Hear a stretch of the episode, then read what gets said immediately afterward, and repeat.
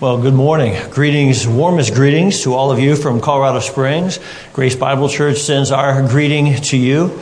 Uh, wasn't very long ago, we had three services in one facility, and let me tell you, man, that's a, it's a bit of a challenge. And so I pray, I hope that you'll be in prayer for Pastor Van and for everyone who's going to be ministering, including all the musicians. Speaking of the musicians, what a great, great blessing this morning. I've enjoyed all of the instruments, the choir, and then the special song as well. One of my favorite songs in all the world is that He is more wonderful to me.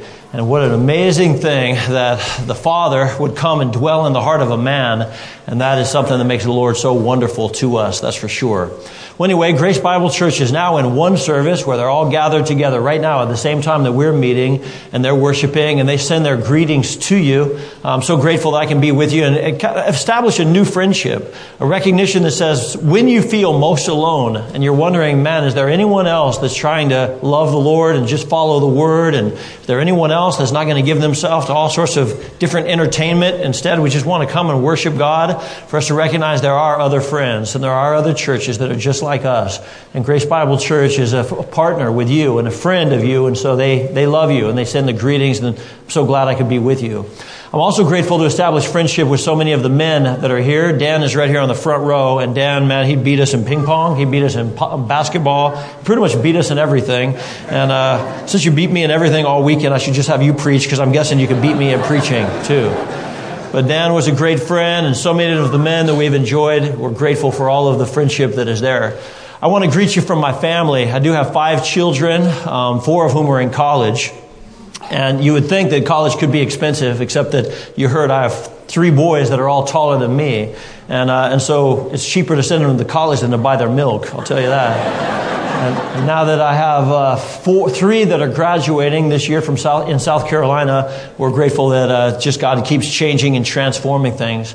Speaking of which, is I have a young, you know, a family that's getting ready to have young adults in it who are going to be parents.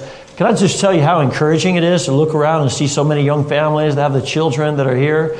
And uh, man, what a joy to have uh, senior saints that are providing leadership in this church, but young families that really love the Lord and children that are gathered together and worship. You have something unique and special that's going on here, and you can praise the Lord for it, but continue to give yourself to it. The men that I've met this weekend are men who just refresh me because from all different age groups, they're men who love God. They're providing leadership for their home, leadership for this community, leadership for this church. And so anyway, the Lord's doing great things here, and I hope that you realize realize what a special opportunity, a special thing that you have right here at Fellowship Bible Church. Pastor Van has become a dear, dear friend. Thank you for your hospitality and showing me the area, the historic sites, and all the beauty of the area. It's been a special treat. I, I do apologize to all of you that I brought snow from Colorado. That really wasn't my plan. I, I, was looking forward to being here and enjoying the sunshine and the beauty, but I, all that snow definitely tagged along with me. And I go back to snow, and usually Easter morning is snowy in Colorado, so you can just imagine. Romans chapter 8, if you'd please turn there. Romans chapter 8, we've been studying this all weekend long.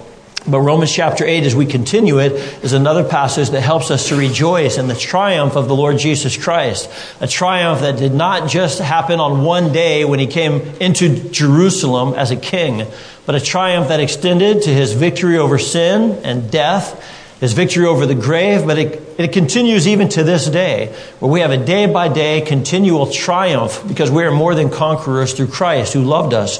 And Romans 8 celebrates that. So Romans chapter 8, beginning with verse 26, we're going to read down through the end of the chapter. Would you stand with me, please, with reverence for the Lord and His holy word? This is a reminder to us that the most important thing you're going to hear in the next few minutes is the word of the Lord. Romans chapter 8, verse 26. Likewise, the Spirit also helps in our weaknesses, for we do not know what we should pray as we ought, but the Spirit Himself makes intercession for us with groanings which cannot be uttered. Now, He who searches the hearts knows what the mind of the Spirit is, because He makes intercession for the saints according to the will of God. And we know that all things work together for good to those who love God and are called, to those who are called according to His purpose for whom he foreknew, he also predestined to be conformed to the image of his Son, that he might be the firstborn among many brethren. Moreover, whom he predestined, these he also called. And whom he called, these he also justified. And whom he justified, these he also glorified. What then shall we say to these things? If God is for us, who can be against us? He who did not spare his own son, but delivered him up for us all, how shall he not with him also freely give us all things? Who shall bring a charge against God's elect? It is God who justifies.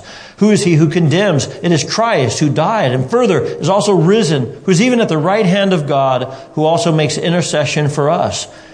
Who shall separate us from the love of Christ? Shall tribulation or distress, persecution or famine, nakedness or peril or sword?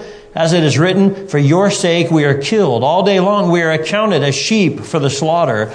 Yet in all these things we are more than conquerors through him who loved us.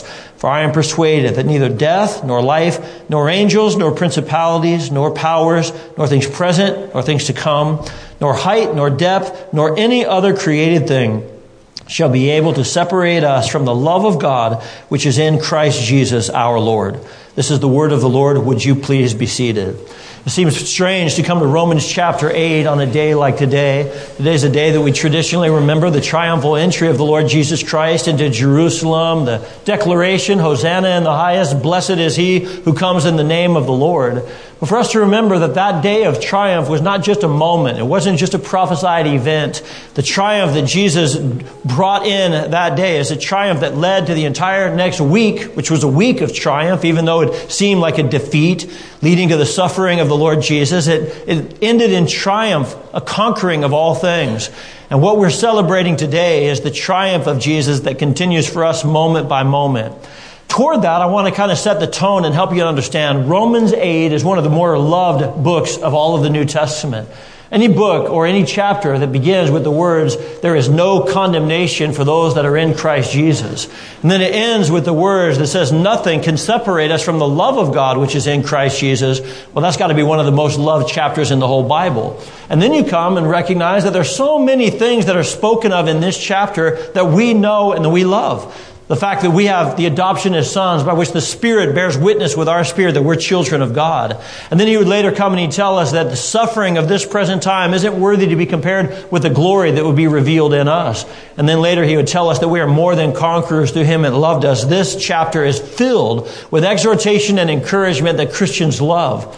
But under the surface of all of that, the reason that we love it is because this is a chapter that's describing the Holy Spirit and His ministry to us and His ministry in us. This is a chapter that's describing how that in our salvation we receive more than just forgiveness of sin and a home in heaven, but in our salvation we receive a newness of life. That is the Spirit of God who indwells us. And that Spirit of God who indwells us gives us the hope that we've been finding in this passage. To understand the triumph of Jesus in sending the Holy Spirit, I think you have to hear and understand Jeremiah 31. I'd invite you to turn with me to Jeremiah in the 31st chapter. This is a prophecy concerning the new covenant. And it says this in Jeremiah 31 and verse 33. But this is the covenant that I will make with the house of Israel after those days, says the Lord. I will put my law in their minds and write it on their hearts. I will be their God and they shall be my people. No more shall every man teach his neighbor and every man his brother, saying, Know the Lord, for they shall all know me, from the least of them to the greatest of them, says the Lord. I will forgive their iniquity and their sin I will remember no more. Within this passage of scripture, we have an anticipation of a new covenant. And of course, when Jesus met with his disciples, he said, This is the new covenant in my blood. The application of a new covenant through Jesus Christ brings us this Old Testament promise that said, no longer are you going to struggle as far as trying to obey the rules and the regulations of the law, but instead I'm going to give you a new heart. I'm going to give you a new spirit. Within that new covenant, he promises several things, and I'm starting at the end and working back toward the beginning. But he said, No more will you have sins, and I'm not going to remember your iniquities any longer. One of the wonderful things that we have is that because of Jesus Christ, our sins have been removed as far as the east is from the west. Can anyone say amen to that? Having the forgiveness of sin through the Lord Jesus Christ is something that is a great blessing of salvation. And if that was all that I received, that would be enough. But that's not all that He gives us. Continuing on, he gives us intimacy with God. He said, everyone will know the Father. They're going to know God. No one's going to have to say, know him, because they will all know me, from the least to the greatest. And when he says that you will know him, he's describing an intimacy by which we can call God our creator we can call him Father. We can cry out and say, Abba, Father. It was Jesus who taught us to pray, Our Father, which art in heaven, hallowed be your name. We can have the intimacy of knowing God as an intimate Father. We can know him that way. And in our salvation, we receive not only forgiveness of sins, but we receive intimacy with the Father. And frankly, if there was just those two things, that would be enough for me. If in my salvation I just received forgiveness of sin, that would be just more than enough. If I received a home in heaven, that would be enough. If I received an escape from hell, that would be great. But now I also have intimacy with God by which I can know Him as Father. I can enter boldly into His presence in my time of need. He welcomes me into fellowship. That is wonderful. But that's not even the greatest, richest part of our salvation. The richest part is when it describes how that in this new covenant, God says, I'm going to give you a new heart. I'm going to write the law on your heart and I'm going to produce from the inside what could not happen by rules and regulations on the outside. I've been telling you that you should love God and love your neighbor, but now I'm going to make that possible because of a new spirit, a new life I'm going to give you. To see it even more clearly, I'd like you to turn to Ezekiel chapter 36. Not far from where you are in Jeremiah. And in Ezekiel chapter 36 and verse 26, it gives in vivid terms this newness of life. It says, I will give you a new heart, and I will put a new spirit within you. I will take the heart of stone out of your flesh and give you a heart of flesh. I will put my spirit within you and cause you to walk in my statutes, and you will keep my judgments and do them. This promise is fulfilled in Jesus. The triumphant Savior is not just the one who came on the colt, the foal of a donkey. It's not just the one who they shout out, blessed is he who comes in the name of the Lord, but because Jesus went to a cross and died for us as a substitute, because Jesus rose again and he ascended to his Father in heaven, he received a promise that he poured out to us. And that promise was the Holy Spirit that would not just be with us, the Holy Spirit that would not just come upon us, but now the Holy Spirit who would be in us. And we have the great joy of newness of life, the kind of newness of life Jesus said this, you must be born again. That which is born of the flesh is flesh. That which is born of the spirit is spirit. And he said, if you must be born again, and then he turned to Nicodemus and said, don't you understand what I'm describing? Nicodemus was all confused. He said, How can I enter in a second time into the, the, my mother's womb? Jesus explained it by saying, You are a teacher of Israel. You should know what it means to be born again. For years and years, I scratched my head and wondered how in the world would Nicodemus know what it means to be born again? This seems to be such a strange saying for any of us, but Jesus is describing this new covenant, the new heart, the new spirit. He said, this is exactly what he's going to do. And my friends, that is what Christ has done for us. He cleanses us from sin. He gives us a home in heaven. He removes our transgressions from us. He gives us intimacy with our Father. But even more than all of that, He gives us newness of life so that if anyone is in Christ, he's a new creature. Old things have passed away and everything becomes new. If anyone is in the Lord Jesus Christ, then it's no longer I who live, it's Christ who lives in me. And Romans chapter 8 is the celebration of the indwelling spirit and what he does for us. I'm just telling you right now that there's so much confusion about the Holy Spirit today. That the charismatic friends, brothers that I have, dear friends in Africa or here in the United States, they think the Holy Spirit is all about the exercise of one gift or another, or all about one experience, flopping on the floor, bursting out in laughter, barking like a dog. They think that's what the Holy Spirit is, and they've missed the whole point. The ministry of the Holy Spirit is not about an experience that you would have. It's certainly not just about the exercise of a spiritual gift. The ministry of the Holy Spirit includes a ministry of adoption by which the Spirit bears witness with our spirit that we're children of God. The ministry of the Spirit is a ministry of transformation by which He says, you are no longer of the flesh. And I'm giving you a new nature. And because of that new nature, you are to set your mind on things above. He gives us a new mind, a new nature, a new heart. But he also gives us the spirit or the ministry of consolation. And here's what I mean by that. When Jesus said, I'm going to give you another spirit and he's going to be a comforter. When he says that I'm going to give you a comforter, he's coming and telling us that he will give us a, an abiding presence that allows us to trust in God with all of our heart and not lean on our own understanding. The passage of scripture before us today is describing the triumph of Jesus in giving us the Holy Spirit and that Holy Spirit who gives us a promise that said, in this world you're going to have troubles but I've overcome the world. And within a world filled with troubles, he says, we don't know what we should pray for, but the Spirit helps us in our weakness. And then later he says, we know that all things work together for good to those who love God and are called according to his purpose. Today, within verses 26, 27, and 28 of Romans 8, I want you to find two simple things of what the Spirit of God does in us and what he does on our behalf. He is the Holy Spirit who's our comforter. And our comforter provides comfort for us in things we don't know, but he also gives us comfort in things we do know. The comfort in the things that we don't know is found in verse 25, 26. He says, We hope for what we do not see. Likewise, the Spirit helps us in our weakness.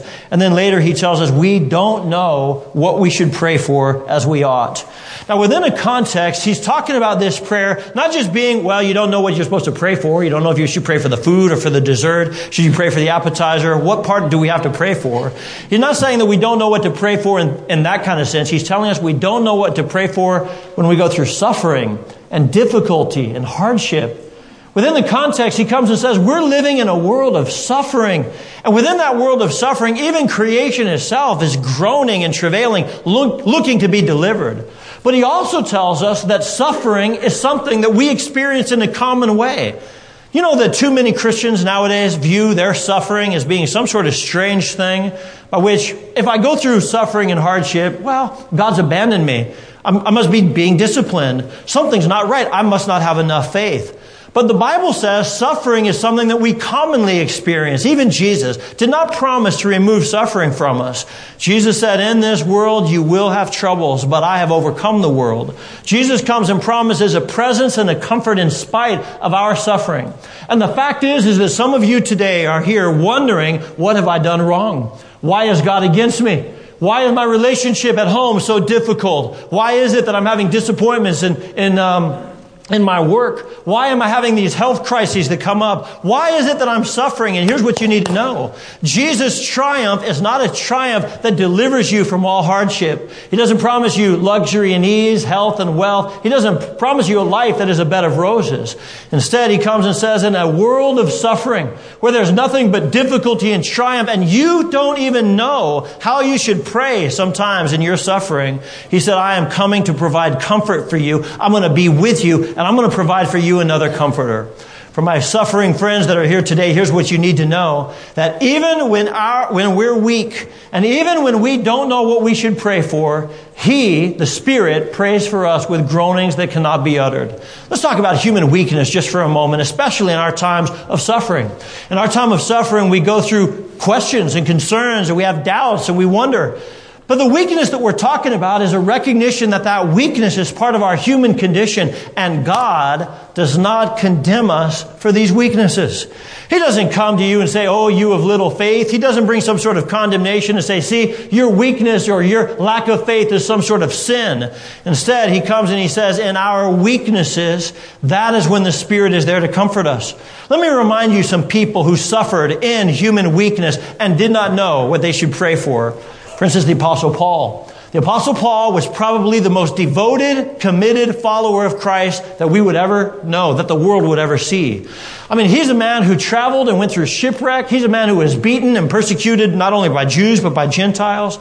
Here's someone who suffered continually. And in all of his suffering and hardship, there was an, even a time for this man that he experienced weakness.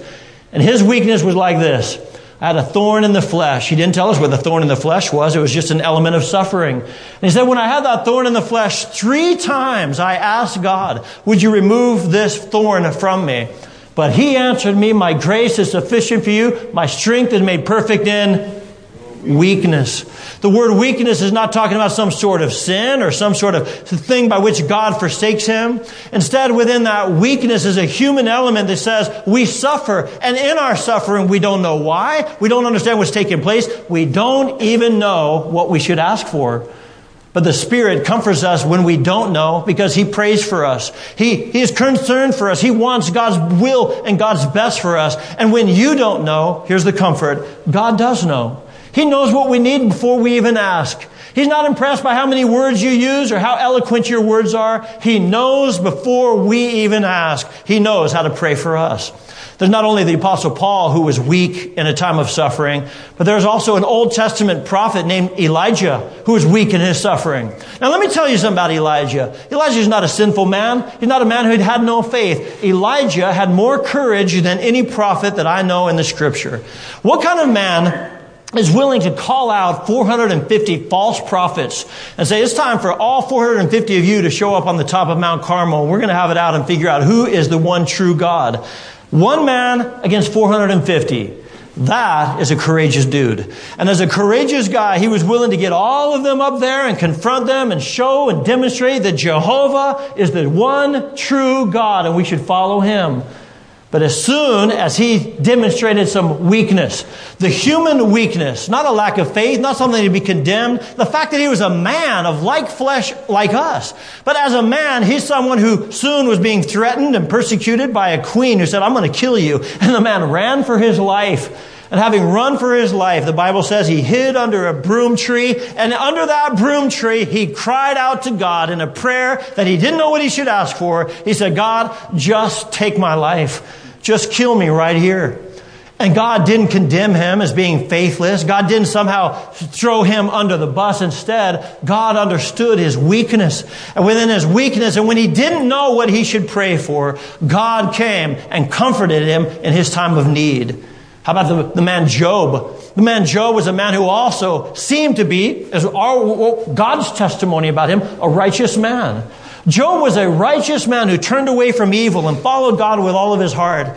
And when he suffered, meaning that he lost his home, he lost his, all of his wealth, he lost his children, everything was taken from him. He didn't understand at all what was taking place. He had no insight into the cosmic struggle that was going on behind the scenes. Instead, he came to a prayer that says, What have I done to offend the watcher? What have I done to offend the watcher of men? What iniquity is there within me? He didn't know what to pray for. He had no understanding of what was taking place. But the Spirit comes in our time of weakness and He strengthens us. My brothers and sisters, today I want you to know that you don't have to have great faith to have the Spirit of God comfort you in times of need. Instead, the Spirit is the one who comes you and helps you to trust in the Lord with all of your heart and not lean on your own understanding. Pastor Van, I find tremendous comfort that I don't have to understand all the suffering that I endure or that my people endure. When I'm going to a hospital room and finding someone who's struggling with cancer or struggling with this disease or that, and they might ask what's taking place, I can be honest with them and say, look, I'm only a man. And in my weakness, I don't know and I don't understand. And as a matter of fact, my faith sometimes wavers. But this is what I can know. What I can know is that even when I don't know what to pray for, the Spirit prays for me with groanings that cannot be uttered. And within that, that means that I trust that when I don't know, He does know. When I don't have an understanding, He does understand. And this is the ministry of the Spirit who comforts me in that time. According to this passage of Scripture, we find not only comfort in what we don't know, but we find comfort in what we do know. And I have a simple question for you. What do we know? Well, everyone take a look at verse 28 we do know that all things work together for good to those who love God, to those who are the called according to his purpose. Now, there have been plenty of times that someone would quote that with some sort of piety that seems to just come and poke an eye. It's like a stick in the eye if you're suffering sometimes and you hear that verse. But I want you to know by a ministry of the Holy Spirit that you find a tremendous comfort in your time of suffering when you can hear these words we know that all things work together for good to those who love God and are called according to his purpose. And within those five little steps, I want you to see five steps with me as to what we do know. Number one, we know that God is at work. You see, within this passage, he's not just talking about cosmic forces being at work. He's not just talking about the yin and the yang, the good and the bad. He's not talking about the good force and the bad force. He's telling us that in all things, God is at work. Did you know that God is always working? Jesus said, My Father is always working, and that's why I work. Did you know that God is always working? It's not just that God did work back in creation when He got everything started, and now it's all started and running, and He just leaves it to the forces of nature, and He steps back and lets everything happen. There's some of us who have that attitude that say, yeah, God got it all started, but you know what? He's disinterested. He's not really concerned about what what happens to me. Wait a second. We can understand from the scripture that God is at work today, not just in creation, but God is at work in His creation to follow it up and to keep it active. God is working. The Bible tells us that He works, uh, that He works all things according to good to those who know, know Him and love Him. He also tells us this work out your salvation with fear and trembling, for it is God who works in you. Can you believe and trust the fact that God is at work in your circumstances? God is working through whatever it may be that's taking place. Disappointments, heartaches, difficulties, persecution. This is something that we all need to understand and care for. God is at work, even in the political mess that's going on around us right now. It's so easy to lose heart and despair and think, man, where in the world is there going to be any hope or deliverance? I would lose hope except that I know this. In all things, God is working. God is using His power to be at work. God is using His wisdom to be at work. God is accomplishing His will and purpose. He is at work. God is using His love. God is at work. And for us to come how, somehow recognize that the one thing I can always know, I don't know what all the circumstances are. I don't even know what I should pray for, but I do know that God is at work. And if I know God is at work, here's according to this passage, God is at work for good. God works all things together for good. The word good there is talking about that which is most suited for my purpose. That means instead of the harm, He brings His intended purposes about it. Did you know that the Lord God is a sun and a shield? The Lord gives grace and glory. No good thing does He withhold from those who walk uprightly. Did you know that God is good and wants what's best for your life? Or, as Pastor Ev put it earlier, God is good all the time. And all the time, God is good. And God is working good. And God intends His good purpose for me. Does that mean that everything that happens to me is good? No. But it does mean that even when bad things happen to me, I can know that God is working and that He will use even evil for good. I have to give you an example of this. The example is a man named Joseph in the Bible, a man who suffered greatly. And by the way, have you noticed that every single saint I'm referring to are saints who suffered? They went through hardships and difficulties, and they were saints who were not perfect. They had weakness, but Joseph was a saint who suffered meaning that he had a vision that he was going to be the he was going to be the leader of his whole family He's going to sit over all of the sons of israel he's going to be exalted and yet having that vision having that anticipation he didn't understand why his brothers hated him and wanted to sell him into slavery. He didn't understand why they wanted to kill him. He didn't understand why he was sold off into slavery in egypt and while he was in egypt he got falsely accused by his employer thrown into jail. He didn't understand why he was suffering suffering suffering all the way along until eventually, out of that prison in Egypt, God raised him up to be able to provide for his whole family in Egypt so they would have food. And when his family was reconciled to him years later, they came before him, they trembled before him, and they said, Hey, please don't kill us. He, please don't kill us for the things we did to you. And he said, Wait, am I in the place of God? You meant it for evil, but God meant it for good. To say that you meant it for evil, but God meant it for good means that they still bear full responsibility for all of their actions. And they are going to face a just judge someday for what they had done to their brother. They're going to face that justice, but God is not defeated by that evil and harm. Instead, God takes evil and he turns it into good because all things work together for good. The first step you can know is that God is working. The second step that you know is that God is working for good, and that is a work of His Spirit to convince you in this. I've got to pause just for a moment. I've got to tell you the first step of the, the, devil's temptation for any of us in any circumstance is to get us to question the goodness of God. The devil will come and say, wait a second. Did God, did God really say you can't have all the trees, all the fruit of the tree of the knowledge of good and evil? He's going to get you to start doubting the goodness of God. God knows that you eat of this and you're going to know good. Nope, that's a question of the goodness of God. And today we can settle it and be sure by the testimony of Scripture, by the witness of the Spirit in us, that God is at work and that He is at work for good. Next thing is that we can know that He is at work in all things for good. If He's working all things, that is again coming to your circumstances of life, and He is working through sometimes unemployment. And I don't understand it. I don't know all of what the picture that is there, but I know that even in unemployment, God is good, and that He's using it for good in life. God is using some sort of uh, financial trouble that you're having. God is definitely working even even when you have children that aren't walking with the Lord or they're rebelling or a relationship that's breaking your heart, or I could just go on and on and talk about the suffering. But I'm telling you that even in suffering, God is at work for good.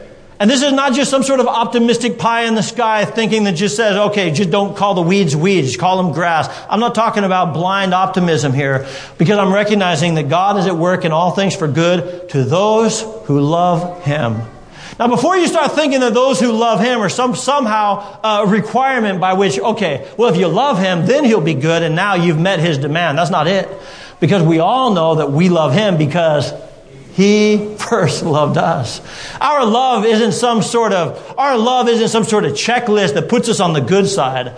Our love is a response to His love and goodness and kindness, and it's a confidence that says, as I love Him and know that He loves me, I also recognize that He's working all things together for good to those who love Him and are the called according to His purpose. Did you know that the purpose of God for you cannot be faltered? It can't be changed. It can't be defeated. God is going to accomplish His purpose for you. And that's why we can trust in Him with all of our heart and not lean on our own understanding. The passage of Scripture is telling us that Spirit filled Christians, Spirit transformed Christians, Spirit controlled believers are not people who have luxury and wealth, health and, and ease. It's not people who have just a bed of roses before their life. That is not what the Spirit filled life is. The Spirit filled life is the Holy Spirit who comes to comfort us in our time of need. And when He comforts us from within in our time of need, He comforts us in both the things that we don't know, but He comforts us in the things that we do know. We don't even know how to pray sometimes. And I'm guessing some of you are in that boat where you're like, man, I don't even know how to pray in a time like this. Well, guess what? God is sympathetic to your weakness. He does understand, and He's praying for you even in this time. You don't know, but God knows. And all you need to know is this God is working all things together for good to those who love him and are the called according to his purpose. This is the comfort of the Holy Spirit. This isn't just pie in the sky optimism. This is his spirit who consoles us and comforts us in our time of need. This is the triumph of Jesus Christ. Would you bow with me, please, and pray? Lord, how we thank you that we are more than conquerors through Christ who loved us. We thank you that there's nothing that can separate us from the love of God which is in Christ Jesus. We are so grateful that there's no condemnation for those that are in Christ. And Lord, as those who are in Christ, believers in Christ, we just want to thank you for the Spirit of God who indwells us. Thank you for the way that He assures us of our adoption. Thank you for the transformation and change that He produces from the inside out. And indeed, Lord, we do thank you for the consolation, the comfort that comes to us in our time of suffering and need. I don't know what my brothers and sisters are facing today. I don't know the heartache. I don't know the disappointment. I don't know the physical pain. I don't know the financial terror that they may be facing. But I do know that you're at work for good. I do know that you're trustworthy. And I do know, Lord, that even if we don't know what to pray, you are the one who intercedes on our behalf. Thank you, Spirit of God, for what you do in us and what you do for us. In Jesus' name we pray. Amen.